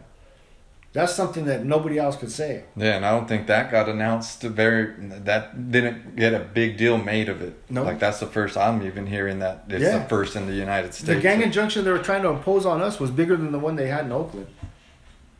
People wouldn't have been able to go to work. You couldn't work in the waterfront. You couldn't work downtown. You couldn't take your kids to school. There's so many different things that would have it would have been really it would have paralyzed the community. Mm-hmm. But we fought it. You know what I mean? And and that was that was a big thing. That was a big thing. And then then we realized that it just doesn't stop there fighting that gang injunction. Now we got to help these kids. And why are they joining gangs and this and that? Because we understand the cards are stacked against them already. We got to keep them out of that. You know. So it, it was a powerful thing. And I remember uh, like I really didn't think we would win because it's never been done. You know, we we fought freaking hard to beat that thing. And I remember the day I was doing a tattoo, bro. It was early in the morning, and a friend of mine who happens to be a cop here in Santa Barbara, he's a cool dude that I've tatted before, sends me a text, and he says, "Hey, bro, um, because they were in deliberation for like three months with it. Hey, bro, I'm just letting you know we we got a full bulletin of all law enforcement that uh, Colleen Sterne is denying the gang injunction. You guys beat it." And then he and him being a cop, and I don't mess with too many cops back in those days. You know what I mean? He's just happened to be good too. And he tells me that's what happens when you stand up for what you really believe. And he goes, "I'm proud of you guys." So then I freaking I couldn't believe it, bro. I look and then I you know I, I remember calling Gabi, and and uh, we were both choked up, bro. We are in tears because this is something that could have destroyed our community, and we became the first time it's ever happened. You know what I mean? Yeah, So that, and, and gang violence in Santa Barbara has actually dropped considerably since all of that. There's still issues to work because it's going to go in waves. You know, it's going to go in waves because kids are doing new things and stuff like that. But yeah. And restricting's never gonna stop it anyways. No. So like you said, you got to change the the environment and the mindsets of the people who are doing it. But that was, yeah, because Santa Barbara would have been very very easy to just fill it back in with rich people. Yeah. There would have been no problem with that. we're know? already invisible anyway. Like when you tell people from Oxnard, well, I'm from Santa Barbara, I was like, well, you guys are like rich people. I'm like, bro, none of us were rich, dude. We're a bunch of like regular people or poor people surrounded by a gang of rich people. That's all it was. You know, every time you have a really rich community, you got people mowing their lawns, making their beds, taking care of their kids. That's us. But that's fucking awesome to know that when push came to shove, the community came together and said, no, like, we're going to fight for this and it ain't going to happen. Yeah. Like, we don't like it either. We don't like our kids getting stabbed or jumped or afraid to walk around, but this isn't the answer and we ain't to let it. Like, we know what you're doing. Yeah. You ain't doing it to help us out. No. You know, so. That's funny because every time like someone, pro- like for instance, they protest police brutality or a cop kills somebody, uh, they said, "Well, you guys never protest when there's gang violence." Like, well, you guys aren't there. You're not on the streets because that's all we do all day, every day. We're against gang violence. We're against kids killing each other. We're trying to tell, tell trying to expose to these kids why they're doing it. You know, trying to have them deal with their hurt in a different way. We are against all of that stuff, and we're actively working against all of that stuff, and we're and we're trying to do it from whatever our piece of the pie is, whether that's being an employer and giving people jobs, because you know, like like uh, Father Gregory Boyle says, nothing stops a bullet like a job. hmm You give a guy a purpose, that, that's Purpose, it. Homeboy yeah. Industries, you look what they're doing, biggest gang intervention thing in the country. You know, and that's what you're doing. That's what we're trying to do. You know, half the dudes that work in our shop are either in recovery from drugs, been in gangs. You know, like, you know, but uh, you know, they're from big neighborhoods, and we're all none of us live that way, dude. We're all just taking care of our families and doing our things. You know, and it, and it's just a matter of bringing, giving people hope and, and giving people purpose. And What What do you think the grant? If you could have your strategy and put it in place, how do you think that would roll out? because I think you're absolutely correct. It's if we give these people the these these people a purpose because they want something to stand for and something to fight for. We're human. That's what we're meant to do. And when they don't have it, you you, you look for something to do it for. Mm-hmm. And until we give until everybody has something to stand for and fight for and have a purpose, it's going to continue to go because there's no good leadership in place. What would be your strategy to be able to provide those opportunities and, and purpose for, for these youngsters? At, at the beginning of the day, and this is something I learned from my, my mentor, Richard Ramos, and he has like Parents on a Mission. That's something that's really good to look up. Parents on a Mission. He goes to prisons and he talks to people on, on parenting skills. But I believe that um, that it starts at home. You know, like like he uses the analogy. He says if you go into a garden and all the flowers are dead, all the flowers are dying, do you do you blame the flowers? Do you yell at the flowers? Do you try to hold the flowers accountable for being dead? No, you hold the people accountable that were supposed to take care of the flowers, that were supposed to put the fertilizer, that were supposed to water them to make sure that they got sun. Mm-hmm. So that's the parents. Like we need that parenting skills. You know what I mean? You give people parenting skills, they're not going to want to do dumb stuff because they have responsibility. So, like enabling people. Some parents are poverty is another thing that we would have to really address. You have to make it realistic. You know, like people are working so much that their kids are slipping through the cracks and they have no choice. You know, so we have to address address those things. You know, we give people time with their kids, give people those skills to deal with their kids, and then it goes from there. You know, then then there should be mentors and people people that are uh, telling these kids the truth and, and all these things outside of the home that'll listen to them, you know. And I think I my challenge to like a lot of the homies that, that have come up and done good and everything is like get out there and start telling the truth.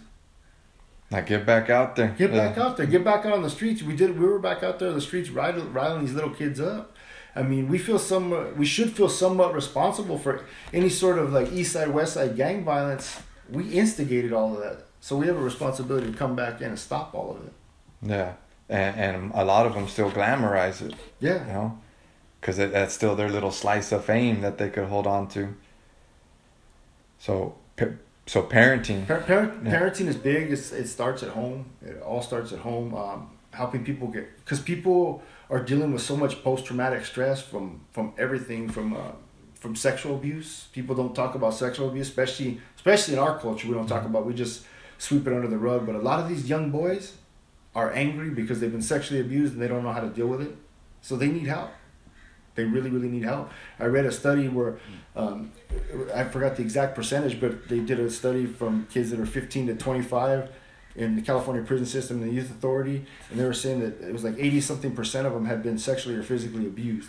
And I remember sharing that at a youth facility, talking about the reasons of why we do things, and I saw a bunch of those little boys tearing up, man. So it's like that's like that unresolved anger, that unresolved um, pain that turns into violence. You know, we need more resources like that. We need people that they could talk to, people that they could feel safe with. Um, you know, we need more more safe places for kids to talk. People that they could talk to, like people like you and I, that could say like, "Look, bro, I've been through this and that too." Because I've opened up about a lot of my personal life experience and whatever they may be, and people were able to connect. Like I would have never thought you'd been to that. I'd never thought you'd been suicidal. Because there've been times when I've sat with a gun in my lap, wanting to just end it all, after being successful. You know, so like you you share that. Like I I I shared that with someone, or I shared like the other day after my dad passed away. I shared something about being the child of an addict, and my friend turned around and sent that to her brother-in-law, who was a drug addict, and his kids, you know, his kids have had a terrible life because he was a drug addict. Drug addict. He read what I had written, the little thing I had written on Facebook, and checked himself into a rehab, and it's already been three months. Just from speaking up, you speaking up on something. Speaking from my hurt, you know, not being not being afraid to be vulnerable and talk like this is what hurt me, this is what jacked me up. It could help somebody, so we could tell our story and tell our truth, and we could change somebody's life, dude. And if I could change one person's life, they'll change another person's life. It's like they say, you make disciples who make disciples, disciple cycles. And it just goes and it goes and it goes and it goes. You know, so that that's that's we just have to be passionate about helping people. We got to get back out there. We got to reverse reverse all these curses that we put on our neighborhoods because we fall into the trap. We're doing exactly what they want us to do so that they could get rid of us, so that they could take care of all of it. they wanted it, they'd have us all living in the desert and driving over here to work for them. No doubt. No doubt with that, huh? You know what I mean? But no, we're here. We're gonna do our thing. We're gonna create our own businesses. We're gonna be. We're gonna have financial freedom so that we can help other people. Not so that we can ball out and people can see us driving these nice rides, but so that that little kid that can't afford to ha- have shoes and so the one that's gonna get bullied because he's too poor to buy school clothes, we could turn around and buy those school clothes without anyone knowing anything. Yeah, and you know what? I, I that's my. I wish that one day, and, and hopefully while I'm still alive, that it'll be cool. It'll make you righteous. It'll make you hard to look out for another youngster. Like if you're if you're 15 years old and you see somebody who's getting bullied, or you get see somebody who has a raggedy pair of shoes, instead of making fun of him, that you go and you take care of him. Yeah. You you know you you befriend them. And the, the the the thing that's so dumb about it is if you go to prison, first thing they do is they ask you where you're from. Okay, I'm from Santa Barbara County. Okay, well here's your homies. Here's all the other homies from your area. They could be from Oxnard, Santa Barbara, or Santa Maria, wherever wherever that happens to be. What do they do? What do you need? You need this. You need that. You need this. They take care of each other. So all these people that were just hating on each other, taking from each other, exploiting each other, all of a sudden are taking care of each other. Well, why Mhm. can't we do that out here? What do you need, bro? So one of the biggest things that we did um, the last couple years, and one of the homies that's busted, you know, he, had a really good heart, and we, we what we did, we started raising money for people that were in prison, right, for their kids to make sure that their kids had uh, Christmas presents and Easter baskets, and we went around and we passed them out, and I collected a gang of money from people that business people, church people, community people, to take care of these these other people that had a need. You know what I mean? I got got the whole community believe that hey, it's a, it's a good thing that this guy's this guy that happens to be in prison that his kids still have some kind of Christmas. You know, and and those are things that we need to do. We need to get back to it. Like all the homies that are that that have passed away. Are we still helping their kids out? We said we said we're ride or die. Are we still there for their kids? Are we still there for their family? All the ones that are busted and gone, are we still helping them out? Do we even ride them? Do we even care? You know, just one little postcard could change something for somebody. So we, we, we need to get back out there. Like if we, so the thing is, is God's given us a gift by changing our life around. Well, if we don't turn around and help change somebody else's life, we could take it all away because it's all temporary. He could, all the money we got, all the jobs we have, whatever we happen to have, we can make one bad decision that's gone. Yeah, no doubt. Easy. Yeah, even even not even mean you could be doing everything right. Everything right and then but life's fucking crazy, you know? Life's crazy. It's not fair. You could Yeah. die. You could die of cancer. You know.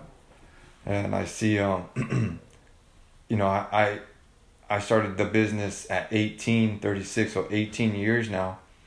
And it was cooler uh that talk about purpose and having something to wake up for and do and it helps me feel significant helps me provide for my family and in the beginning uh, my whole workforce was homies Mm-hmm. everybody on my crew was was a crazy Yeah, I remember. I remember you know? about it.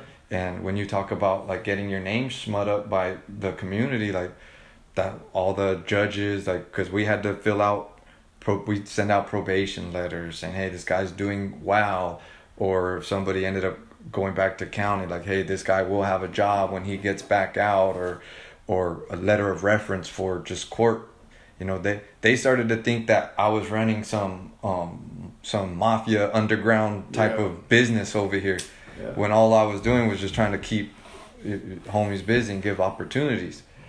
Um, I mean, for the most part, the homies never did something good with them. They just took it as a paycheck and went off and still did what they were gonna do. But But you did good for the sake of doing good. I did, I did good and, and it felt good, right? Mhm. And and I've always been a, a kind of addicted to providing opportunities. Yeah. and and it, but it went to a certain time where just a few years back it was like fuck this this whole business thing it's not as fulfilling anymore you know? It's like uh, there's got to be more. Yeah. there's got to be more. And I, I just couldn't put my finger on it and but it, it took a lot of like self thought uh, and taking your time to just be by yourself and think a lot of it's when i'm working out too like Mhm. some therapy right there but that's what it all came back to what you're saying is Gil, like who you're not giving back enough you're not you're not you got more power to do right in your community than what you've been doing. Having a business is cool. You could provide 10 to 20 opportunities to individuals. Great, awesome. But what else can you do? Mm-hmm. You know? And that's when Solid Foundation was born. Because like I, I don't know how I'm gonna do it, but I'm just gonna get started. You know, I'm gonna jump I'm gonna jump in and anybody who's wants to ride with me can. But that's where fulfillment started coming back on a on a on a professional Like purpose. Exactly. It's like a different cycle in your life, and you found purpose in it. Yeah. Because I mean, making money is cool.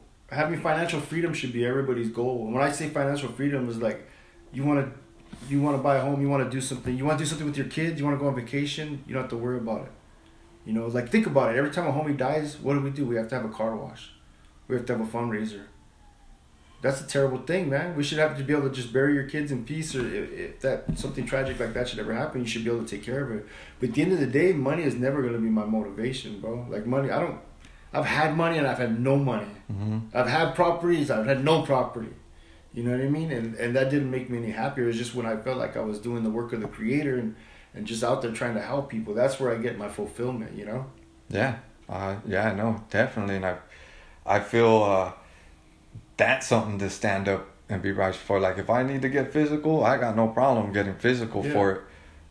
And uh, I think these youngsters, they like fighting. It's human nature. Like, we gotta hunt and we gotta fight, and that's where martial arts comes in. If Mhm. A good I, I if I had a if I had jujitsu back when I was fifteen, maybe I wouldn't have got jumped in. But I had so much anger in me, and I had a lot to prove, which was the bigger thing. I had I had more wanted to prove to myself, and luckily I wanted to prove it to myself, and I didn't. I never had a, uh, I never like had that want to prove to others. It was just always I wanted to prove to myself that I could do that. I could stand up for myself. And if I would have had jujitsu, maybe I wouldn't have needed to be in a gang in order to do that Mm-hmm. and but uh, like I still do jujitsu is part of my life and and uh, before that was doing boxing right but boxing you can't go 100% every Mhm. day you end up with brain damage jiu-jitsu is like chess with your body Yeah. you know it's a it's a mental game. Yeah you got to be in shape but in the most part if you're if you're smart enough and you've been training long enough you know how to to move without exerting too much strength. So you can go hard. You can and it's something about either giving up and and when you tap letting giving that power to the other person to say hey if this was real life you would have got me to a point to where you could have killed me broke my arm choked me out and so being able to be humble enough to tap to somebody and submit to them Yeah. is very humbling and then it's powerful to be able to know you have that power to do it to Mhm. others so like i would i think martial arts needs to be a part of schools like it, Mhm. there should be a department like forget in-house suspension forget all um you know um expulsion. If you are um getting in trouble and you're already in a, a martial arts class within within the schools because they're on every campus your your punishment is to go on the mat. Like if you have a behavioral problem go go with your instructor or go with your peers and, and get it handled you know? You want to be a badass you want to bully him and and go go handle it there. Or you two got beef? Cool come and squash it. Come and squash it in a safe environment where you're to have people watching and you guys are to be able to, to take out your aggression on each other Mhm. because it's there. It's, ne- you're ne- it's never to go away. People get mad at each other. People have problems. Sometimes you need a fight in order to get it out. You can't talk every problem out you know until you learn those skills. But even even now i deal with just like you like 20 people a day just within our, our business that's not talking customers clients that's a whole other- contractors if I didn't have jujitsu to go choke a motherfucker out or go get like stop myself, fight for my life, I, I, there's no way I could be as calm and cool as collected as I can to that me, that I like need to be. you Working know? out, working out, diet, all that Mhm. stuff affects you. I, I gotta work out. Yeah, I don't care how tired I am. I gotta get in there. I gotta do some kind of workout, whether I'm just doing push-ups or whatever it is, because it keeps my body right, keeps my mind right. yeah. I like to see fitness and martial arts in every school as a mandatory, mandatory thing. And would help kids. And again, it's another thing in prison that they make you do. Like you go to visit anyone in prison early in the morning, you hear them doing the counts, doing the rutinas. Everybody has to work out. Everybody has to be doing this and that. Those are freaking good things, you know. Like they, if they could bring that out here, because if you're healthy physically, you're gonna be healthy, men- healthy mentally. Your mind will follow. Yeah, and we don't even really think about like all the stuff we eat, how bad it affects what our mind. No, they say here's a pill for that. Yeah. See, I don't want to take. I, I don't want any kind of pills. I'm cool. You know what I mean? I'm not. not I, I say I don't say that lightly either because people do have to take some stuff, but like we take care of ourselves, we take responsibility, and we should do it out of an act of gratitude. You know. And and I feel if we had those things and we give purpose, if we can say that, like gives like if you need something to stand up for, there's plenty of standing up for already. You don't need to go into a gang to do it. Like stand up for the kids that are in those gangs. Stand up for your mom, your grandpa who, who struggle to make every paycheck. Like get up and do something. And, uh, and uh, that, that uh, we're far away, but if we could switch that mindset and you know, like I remember going out and kicking and I didn't I didn't know then either, but I'd be like, oh cool, this homie's house, fucking his his mom goes and buys us the brew. his mom's the one who kicks down the shit.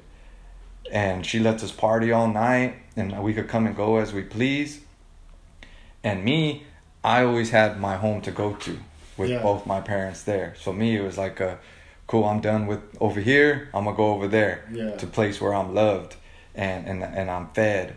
And I didn't know back then, I just thought how lucky that homie was to be able to do whatever he wants when he wants, not knowing now that it was a love, love life. yeah, it was lo- a loveless, pro- dangerous environment, probably where sexual, you know, molestation and Yeah. all that was just Oh, rampant yeah, because no one cared. No one. It was just a, a shell of a home, and uh, and just the damage that it does. The enabling. I mean, it's like, dude, can you imagine? Like, I know of parents that have been in prison with their sons, with their own kids. Can you imagine that, dude? Could you imagine? And I remember listening to the story of one of the original big dudes from prison back in the days, and he changed his life around. And he said uh, he had a dream. What changed it is he had he was in the hole in Pelican Bay. He had this dream that his grandson was being arrested and brought to prison with him, and that dream, after all the killing he did, everything he did,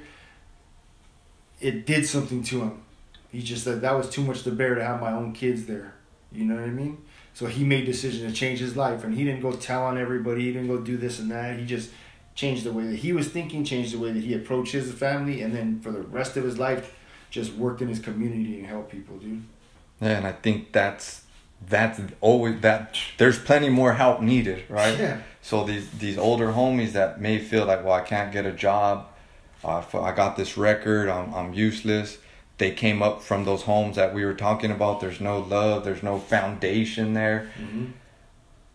That there is an opportunity here. Like yes, maybe maybe you're not gonna get paid. Maybe there's no money, but the fulfillment you get from it, there's no money that can buy that type of feeling. Out of all the work I've ever done in the last 14, 15 years, the intervention stuff, we've never been paid, but it just fulfilling, so fulfilling to see some of this. Like some of the kids that I've coached that have gone on to college, things like that. I mean, it's just like, it, it, it does something to you, man. It gives you more purpose. And then, you know, it just keeps it going. And and if you're if you're a a youngster and like you said it starts with parenting and if mm-hmm. you're a youngster and you don't have those parents that a lot of times that's what they're looking for right the rappers and and the and the the music that's out there the movies that are out there that stuff kind of needs to start changing too like uh, you heard of Hopsin Mhm. like not all of his songs, but some of his songs. Like there's some good like Ill Mind 5 Mhm. Ill Mind Seven, when he's talking about being a loser because you all you want to do is party and spend your parents' money. And then in, in Ill Mind Seven, he talks about faith and stuff like that. Like Mhm. if we get more and more of that, because if you just listen to it, like I've asked old, um older older cats, hey, listen to this. Nah. Oh yeah, yeah, it's cool. But do you hear hear the lyrics? Like no. What? They you, they don't even pay attention to the lyrics of what's being said. It just sounds like a dope beat and somebody's rapping, and what everybody's used to is like hoes and and, and money and stuff. Because they haven't they haven't unlocked their own intelligence, so they don't they don't value it yet. So, but there's cats these days, there's youngsters these days that have talent, that they could be rapping about Mhm. like good shit. They could be rapping about the struggle still, Mhm. but what they did good with it and how they could help with it. Because we need all the help we could get, Yeah. you know. And if whether it's um, this podcast or the work we're doing physically, the more media we could put out there, because not everybody's gonna have tho- those parents to go to. Um, Well, we have to. That's when. That's when we have to step in. That's where our Mhm. responsibility is. We have to be that parent for, for those kids. We have to be the one that tell tell people you love them, encourage them, tell them you're proud of them. All these things that homies are not supposed to say to them. Yeah. It, it means something to them. You know, like it means something if you're proud. Like help showcase them if they're artists or whatever they do. Just back them up. Do it. You know, we have to fill those voids because our actions as kids created voids. The way that we lived, people ended up dying. People ended up addicted. People ended up in prison. And there's kids attached to all of that. So some of our actions created voids that are going to create more voids. So we have to go back in there and fill it. And fill it. We got to go back in there and fix the mess that we made. yeah. You know, and that, that that's just our responsibility. And if we don't do that, we're just cowardly and selfish and die with no purpose, man. You know what I mean? Like I remember one of my mentors took me into a graveyard. He's like, I want to show you something. And he took me to the graveyard and I- he goes, What do you see here? And I said, I see a gang of graves. I don't really see I don't I don't really see anything. And he goes, Look deep. I still couldn't get what he was saying. He goes, When I look out here, do you know what I see? I see a bunch of potential that never made it. I see a mm-hmm. bunch of people that never lived out their purpose. I see people that are dead now because somebody else didn't choose to live in a different way and help them through it. And it freaking got me. And then he just got in the car and we just drove off. And that that was 25 years ago. And that, that every time I go there, I think about all of the potential that never flourished. You know? Yeah, the potential that never flourished, and, and what if you had would have had a little, Yeah. little just interaction with them in, in their life? What difference could you have Yeah. made? You know, so that's why I'm hoping to have more and more homies like yourself, whether it's from our from you know the east side, from the west side, Goleta. It doesn't matter. Just any homies that are willing to have the balls and courage to say, "Hey, that life ain't ain't what it's about." And there's a lot there. There's a lot of people that are doing the work that, that don't get any recognition because it's a, it's a thankless job. You got to do it for the right reasons. But then there's a lot of people that are willing to get into it. They just don't know how. I was tattooing on a homie from the west side the other day, and we were talking about all of this, man. And he's just gassed up on how we could do it because neither one of us want to see the east side and west side start going back at it with each other. So there's there's we share ideas, we bounce ideas, we share intelligence, we we swap different um, resources Yeah. and things like that, and we could encourage each other. We could network together. Yeah. But it's just about doing it, you know. Yeah, if you know any, oh, you could always let them know. Hey, there's Gil Regalado in Santa Barbara. Yeah, yeah. Have them come. You know, and uh, anybody could look up look up your name, go ask around. Anybody could look up my name and ask around. We ain't, we're not here because we got we dropped out and we got shot leva. Yeah. We're here because we always stood our ground. And you could go ask anybody, and that I've never heard one bad thing said about you.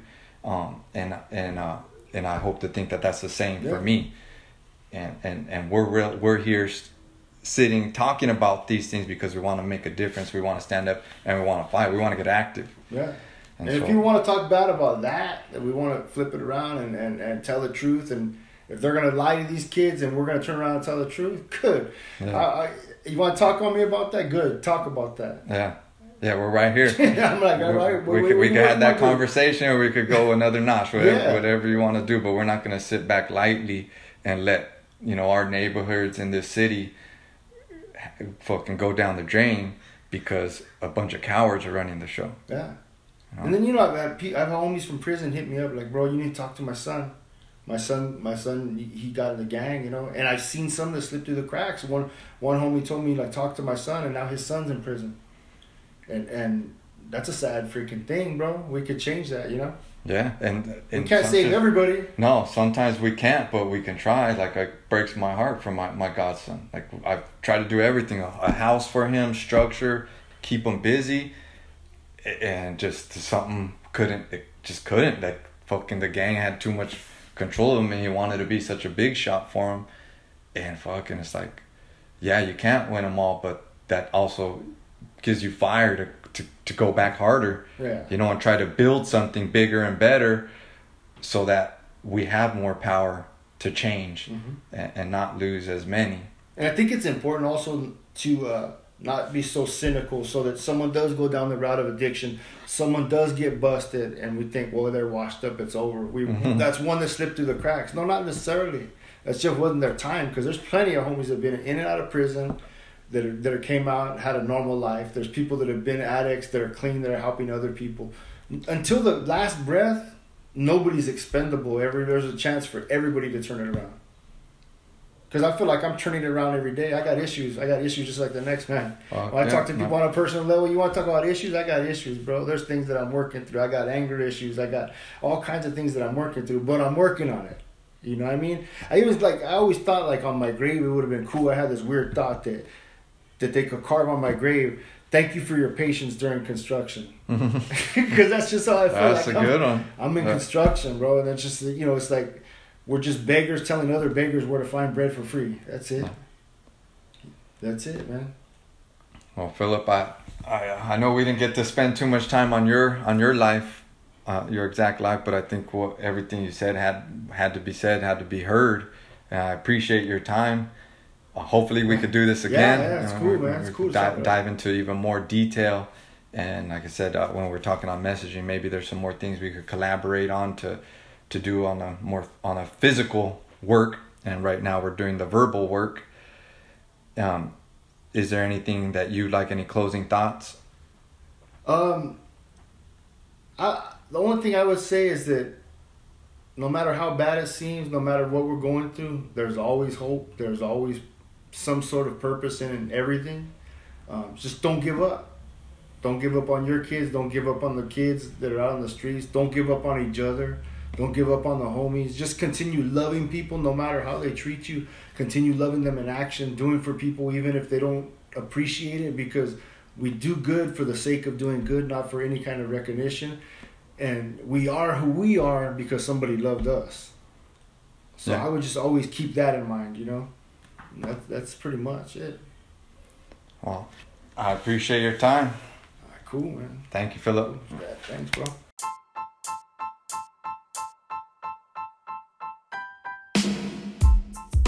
If you found value in what you heard in this episode, please share it with others and remember to subscribe so you can stay up to date with all future episodes. You can also help us provide job opportunities to teens by recommending Legacy Installation to all companies you know of that have needs for anything office furniture. Tell them to contact us through our website www.legacyinstallation.com or call us at 805 319 3274. Legacy is a school of work ethic for teens that uses office furniture installation as teaching material. So, the more work we have, the more we can teach teens a solid work ethic while they earn a living.